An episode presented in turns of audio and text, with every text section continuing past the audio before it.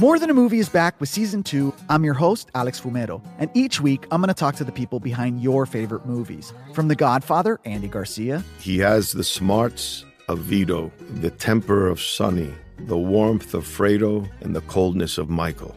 To the legend behind La Bamba, Lou Diamond Phillips. When I walked in, I didn't think I had a shot at Richie because John Stamos' picture was already up on the wall. Listen to More Than a Movie on the iHeartRadio app, Apple Podcasts, or wherever you get your podcasts.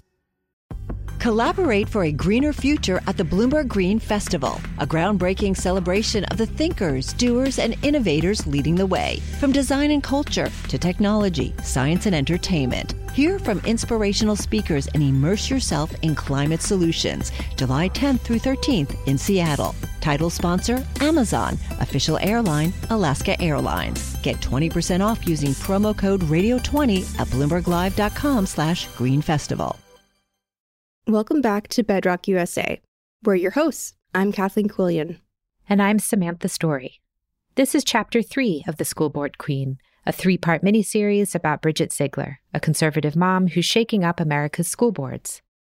For the last chapter in this miniseries, we're going to dig in with Bridget. She told us she's been called a racist, homophobic.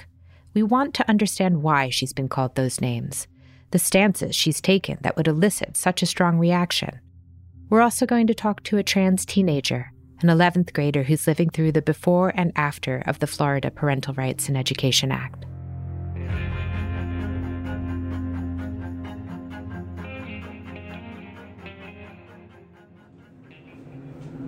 We invited Bridget back to our hotel.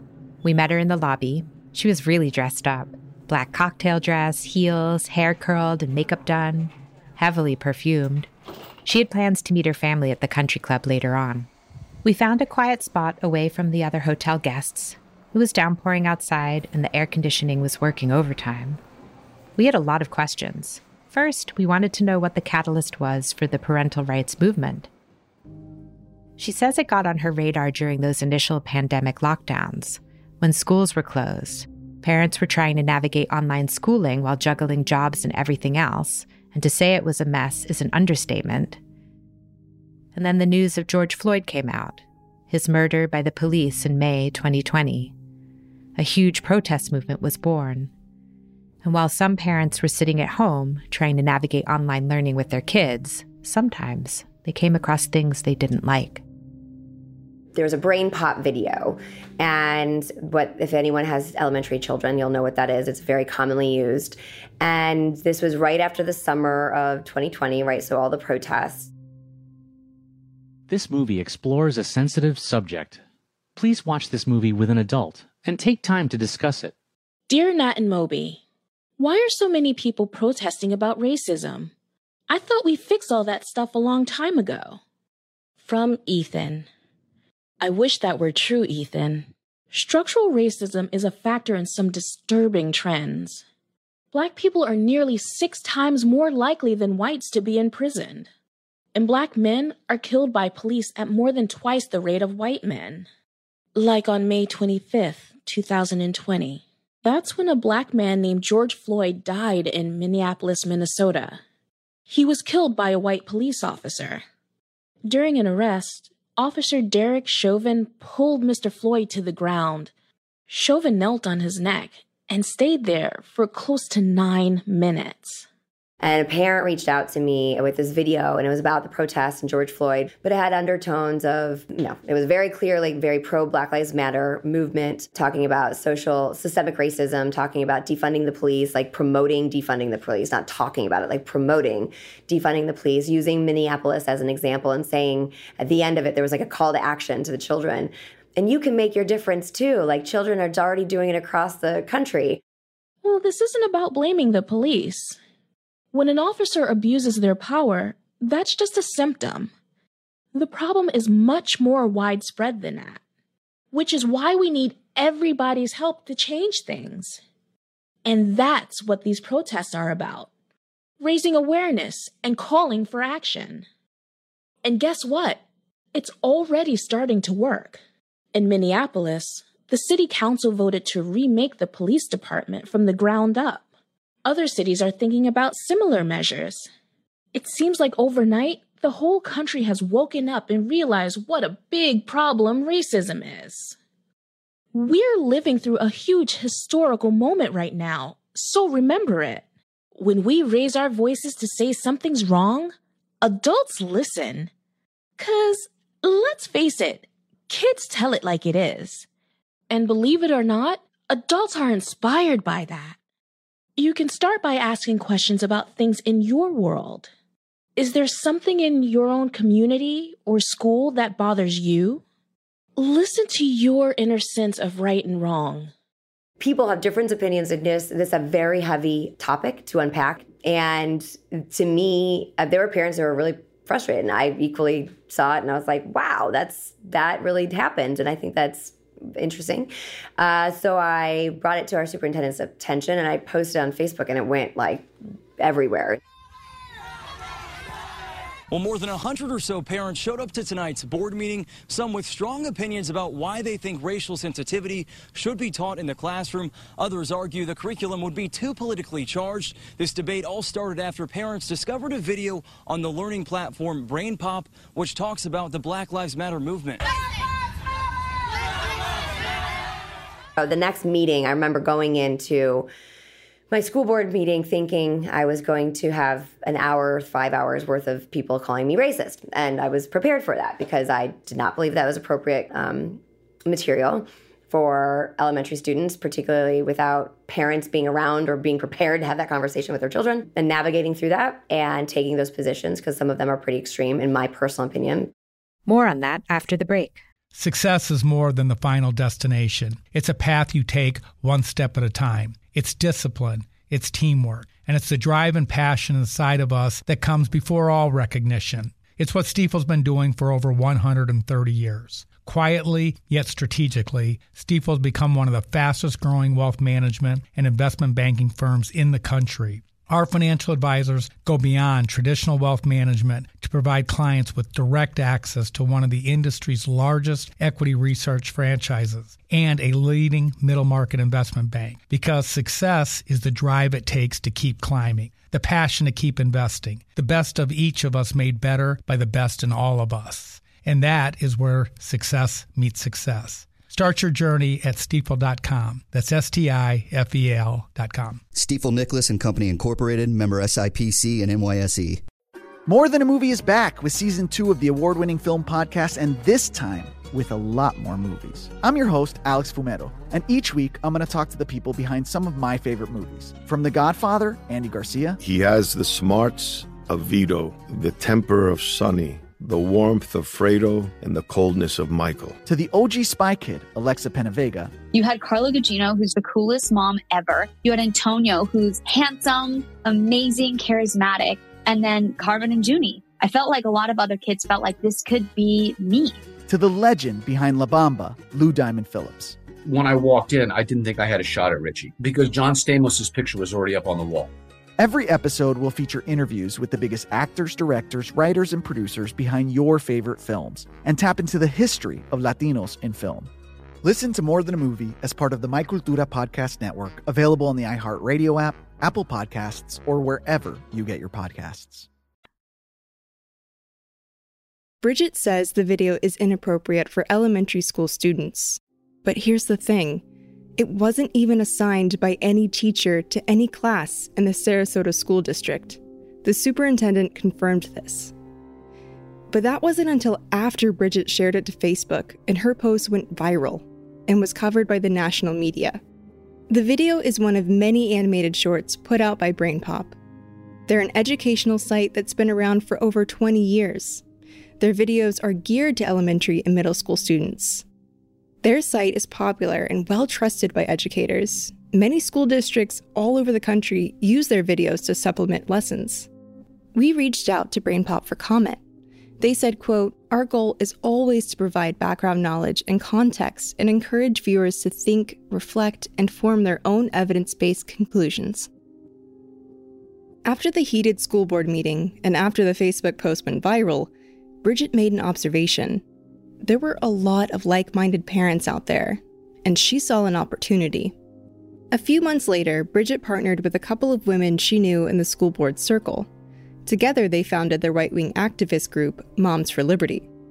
The group's initial goal was to help people run for school boards and push for change. Nowadays, their activism is broader. They provide guidance on how to fundraise for school boards, track legislative issues, and review curriculum. And the group has seen an explosion of growth. In 2022, they added over 100,000 members. They even sell sweatshirts and t shirts that say, We do not co parent with the government. And Moms for Liberty are bold in their stances. They post a lot of misinformation on their social media feeds about gender dysphoria, transitioning, and how becoming trans is like a social contagion. Almost all of it is scientifically incorrect.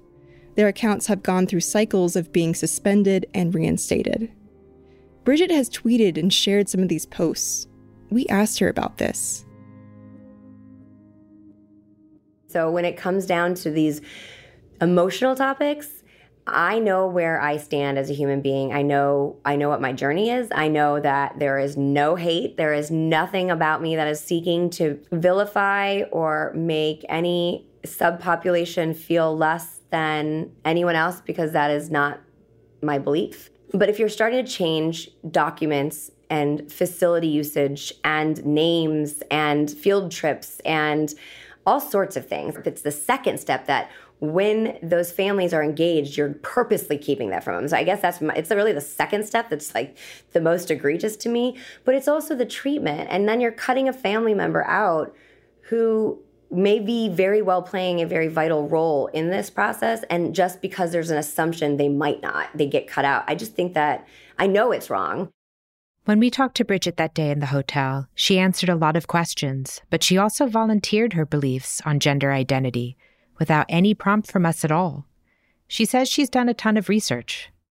I will take the arrows of being called whatever because I know where I'm coming from this at, uh, the way in which I'm coming from it at. And I think it is absolutely worth fighting for because I foresee, and we are starting to already see the end results that it's a lot more widespread than we thought. And I say we thought like it's not because they're trans transgender people. I don't care that you be you, but the devastation it's having on young people's minds and families is my concern. And when you have in front of your eyes where there are people taking an active role of creating those processes to allow that to happen, I think that's wrong. Bridget says she doesn't mind being attacked for her point of view. She's fully aware that her opponents call her homophobic and transphobic, and she says those attacks are worth it. She told us there's a contagious disease at work. She believes that the number of kids who are born a girl and want to transition and identify as a boy is on the rise. And the reason for that uptick, Bridget told us, is because of social contagion. And this notion that becoming trans could be caught like a disease is scientifically not true. It's also something that people in the trans community find deeply offensive. A recent study in Pediatrics, the Journal of the American Academy of Pediatrics, found evidence that the number of transgender youth, specifically those assigned female at birth who transition, are not on the rise. Population numbers in recent years have stayed the same. But Bridget is passionate about her fight. She believes in what she has researched, no matter what the cost.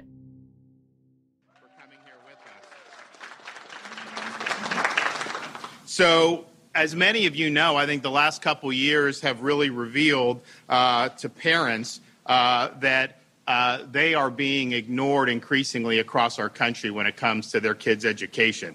Uh, we have seen uh, curriculum embedded uh, for very, very young children, classroom materials about sexuality and woke gender ideology. We've seen libraries that have clearly inappropriate uh, pornographic materials for, for very young kids.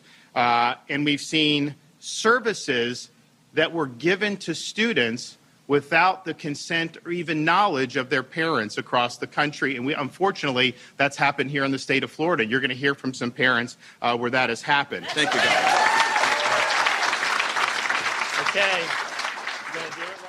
That's Governor Ron DeSantis in March of last year he was celebrating the passing of the Florida Parental Rights in Education Act.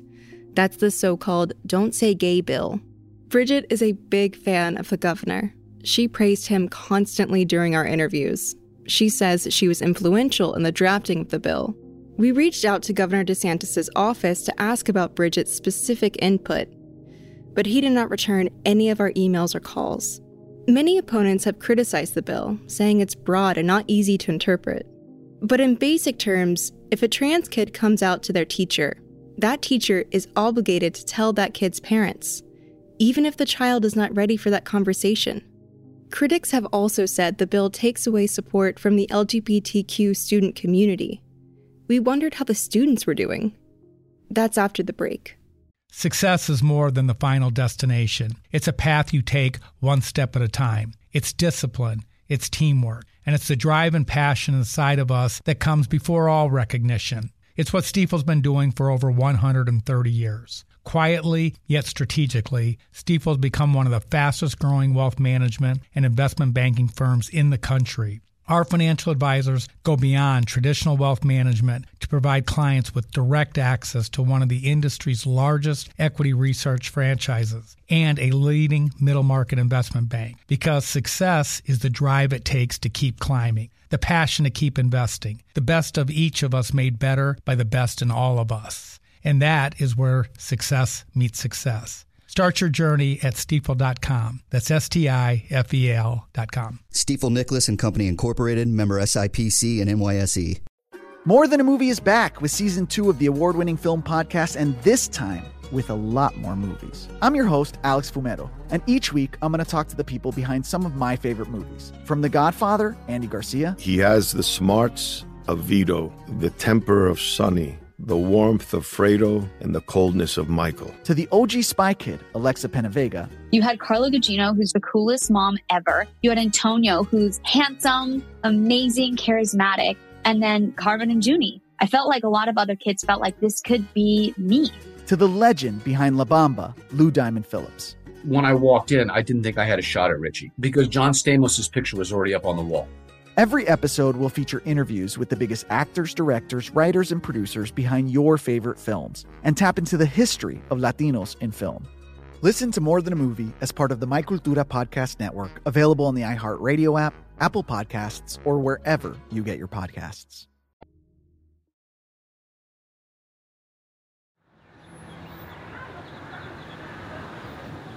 When we got to Sarasota, we reached out to a local nonprofit called Also Youth. They provide support for young people in the LGBTQ community. And they connected us to a local student, someone who could talk to us about what it's like to be in school now that the Parental Rights Act has been passed. We decided to meet them at Starbucks. It was a little windy that day, and we apologized for the rough sound and the loud customers in the background. We sat outside. It was warm and sunny, and so was Nico.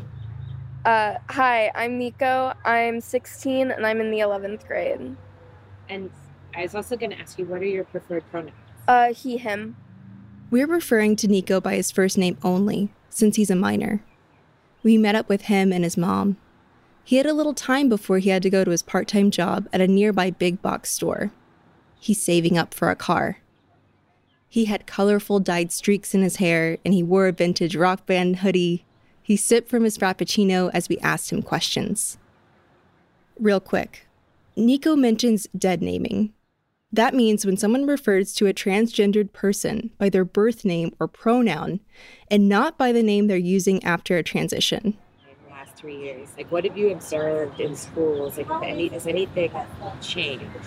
Um, so, I mean, with like everything that's happening here in Florida. I see, especially this year, years prior, my uh, teachers were allowed to ask me, like, what my pronouns are. They were allowed to ask me what my name is, and they didn't have to have my parents' permission.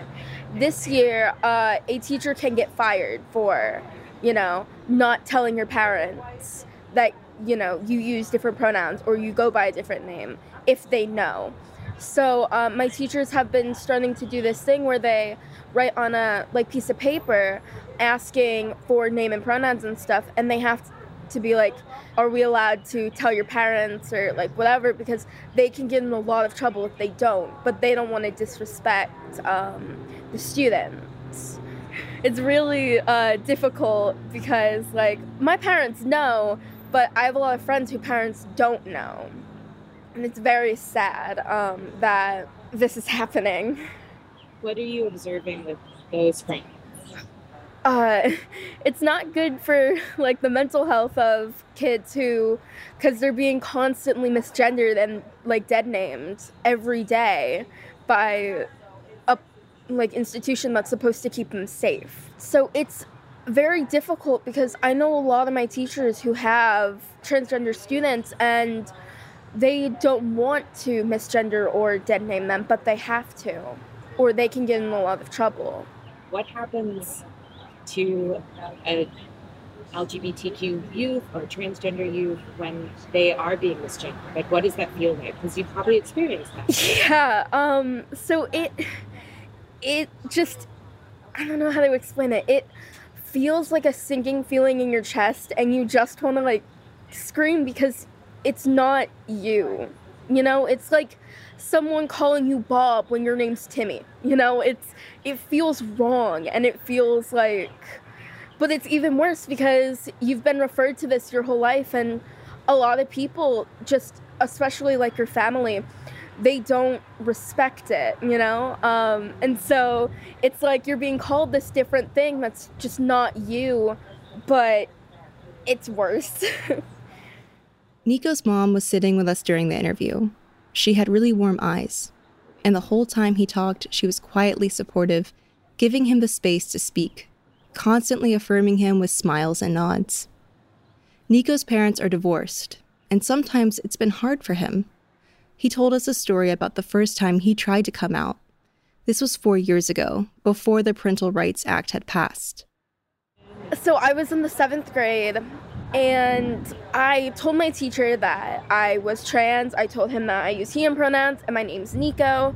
And he threatened that, well, I say threatened, uh, but he was like, um, if I am gonna call you this, I have to tell your parents. And at that point, my parents didn't know. I wasn't ready to tell my parents yet. And it was not great because, like, my dad is also transphobic. So it's like, it's harmful because you don't know if a kid is in a dangerous situation. You don't know what their parents are like.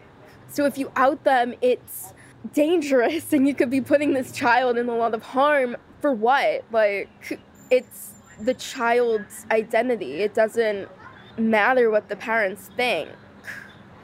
I started crying um, because it was like a very like heartbreaking thing that you know it was again i'm gonna be outed to people who I'm not ready to know yet. And it's a very, very special thing to come out. You know, it's very, very personal and you don't want someone making that decision for you. It's not something that someone else should ha- have the right to make that decision for you. So um, it put me in a really bad place mentally when he said that because it was like, oh, well, I have to tell my parents now. I have to tell my parents before I'm allowed to be respected. It's not a great feeling battling with yourself over do I tell my parents when I'm not ready or do I just be disrespected constantly? Real quick, we reached out to the Teachers Union. That's the Sarasota Classroom Teachers Association. The president, Rex Ingrick, told us that teachers are having a hard time navigating this. They feel muzzled. They want to be supportive, but they also don't want to overstep the law. They're afraid of being fired. He said, quote, they're giving kids what they need, but they're scared of saying the wrong thing because parents might post something on social media. It's very litigious and nerve wracking.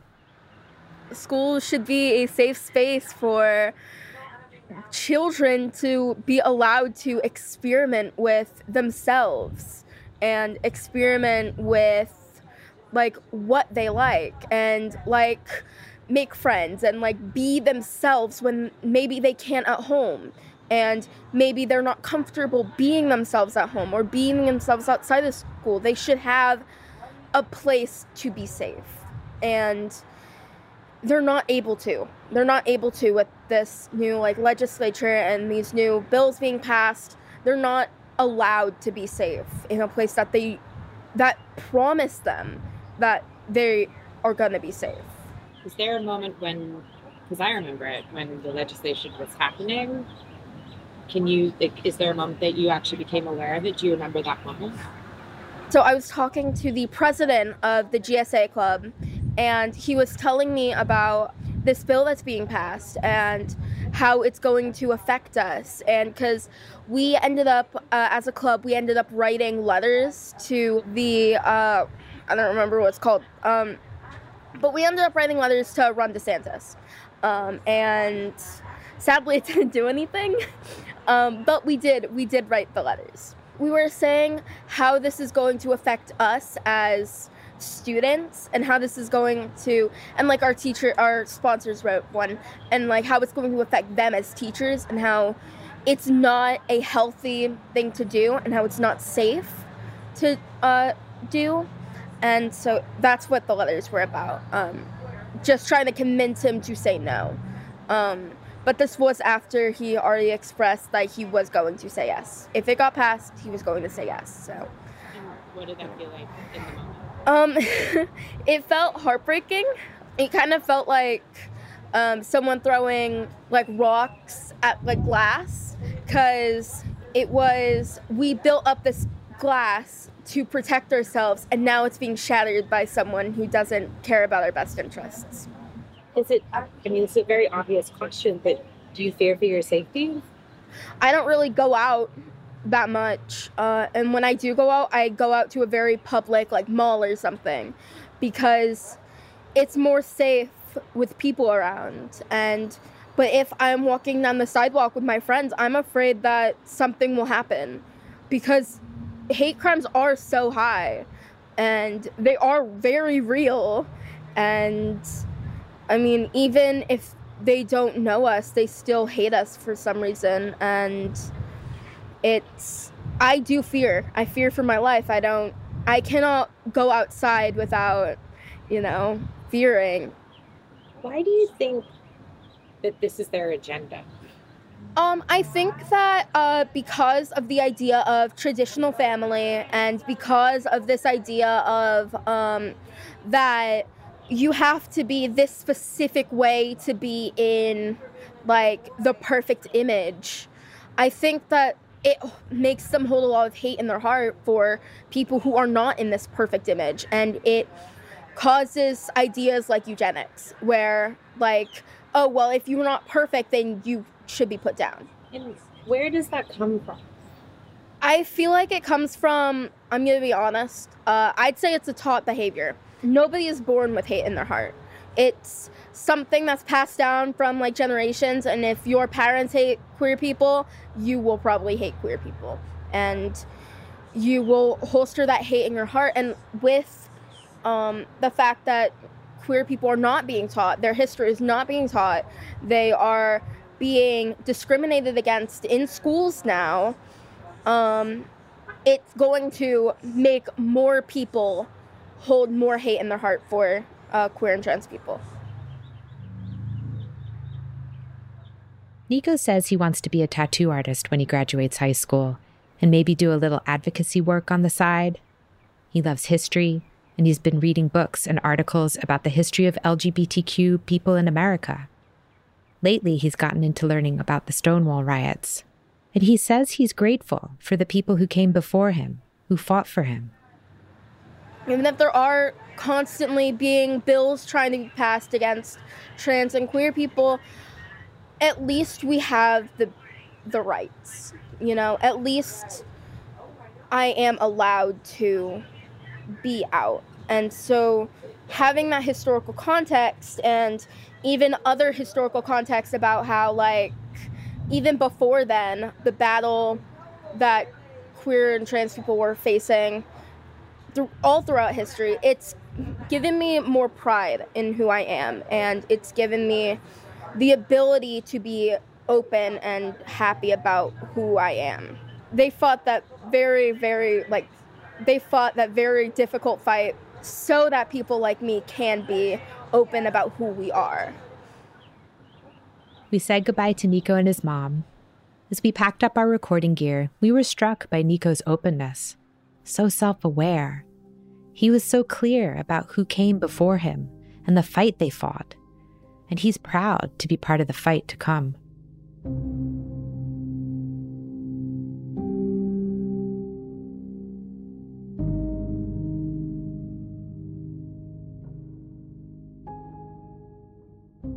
It's ironic that the, I seldom feel like I get the opportunity to talk about academics, the most important things that we're there for. Um, and I hope that with the majority board flip, we have that opportunity. Um, I don't think the social challenges or social issues or topics are necessarily going to go away. But I do think that you're going to see a board, and I am going to take very strong role on this of our role is going to be narrowly focused towards education and to make it very clear that that kind of promotion of anyone's like i don't want people coming in and pushing any kind of like alt-right super conservative christian ideology. That's not appropriate. I will i will fight it on either side. I do like i said i'm very i pride myself in the consistency. It, it applies the rules apply to everybody. Towards the end of our interview with Bridget, she told us she was excited for the future, especially now that the board was majority conservative. We said goodbye. Bridget had a date at the country club to meet her family.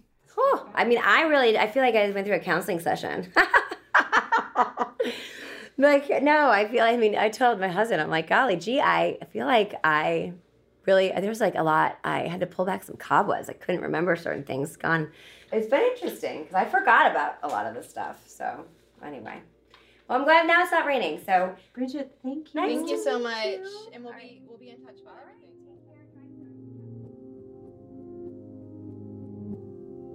Since we last left Bridget, a lot has happened.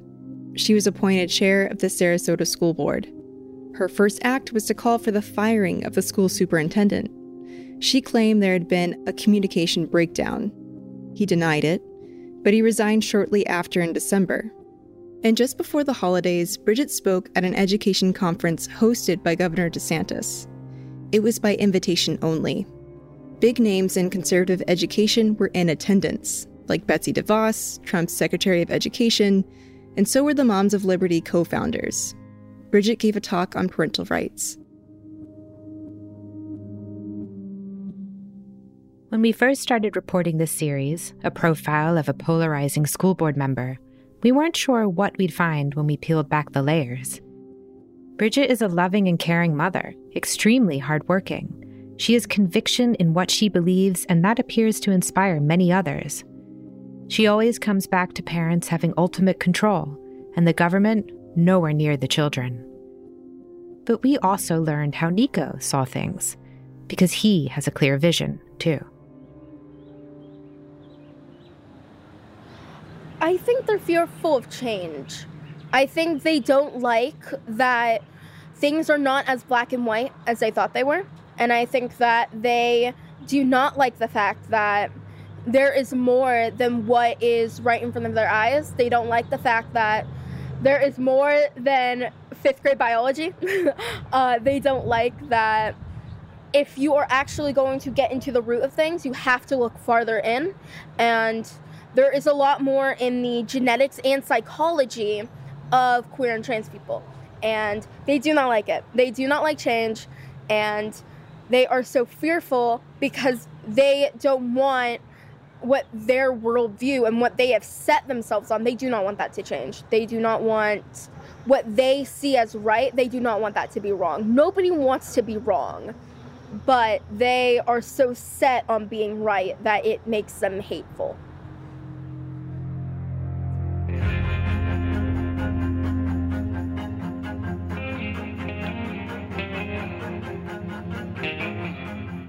This episode is the final chapter of Bedrock USA Season 1. It was reported, produced, and hosted by us, Samantha Storey and Kathleen Quillian. Original music and scoring by Zachary Walter and audio engineering by Blake Maples. Bedrock USA is edited by Jennifer Sondag, head of Bloomberg City Lab. Additional editing help by Nicole Flatow and Victor Iveas. Bedrock USA is a production of Bloomberg City Lab and iHeartRadio. For more podcasts from iHeartRadio, visit the iHeartRadio app, Apple Podcasts, or wherever you listen to your favorite shows.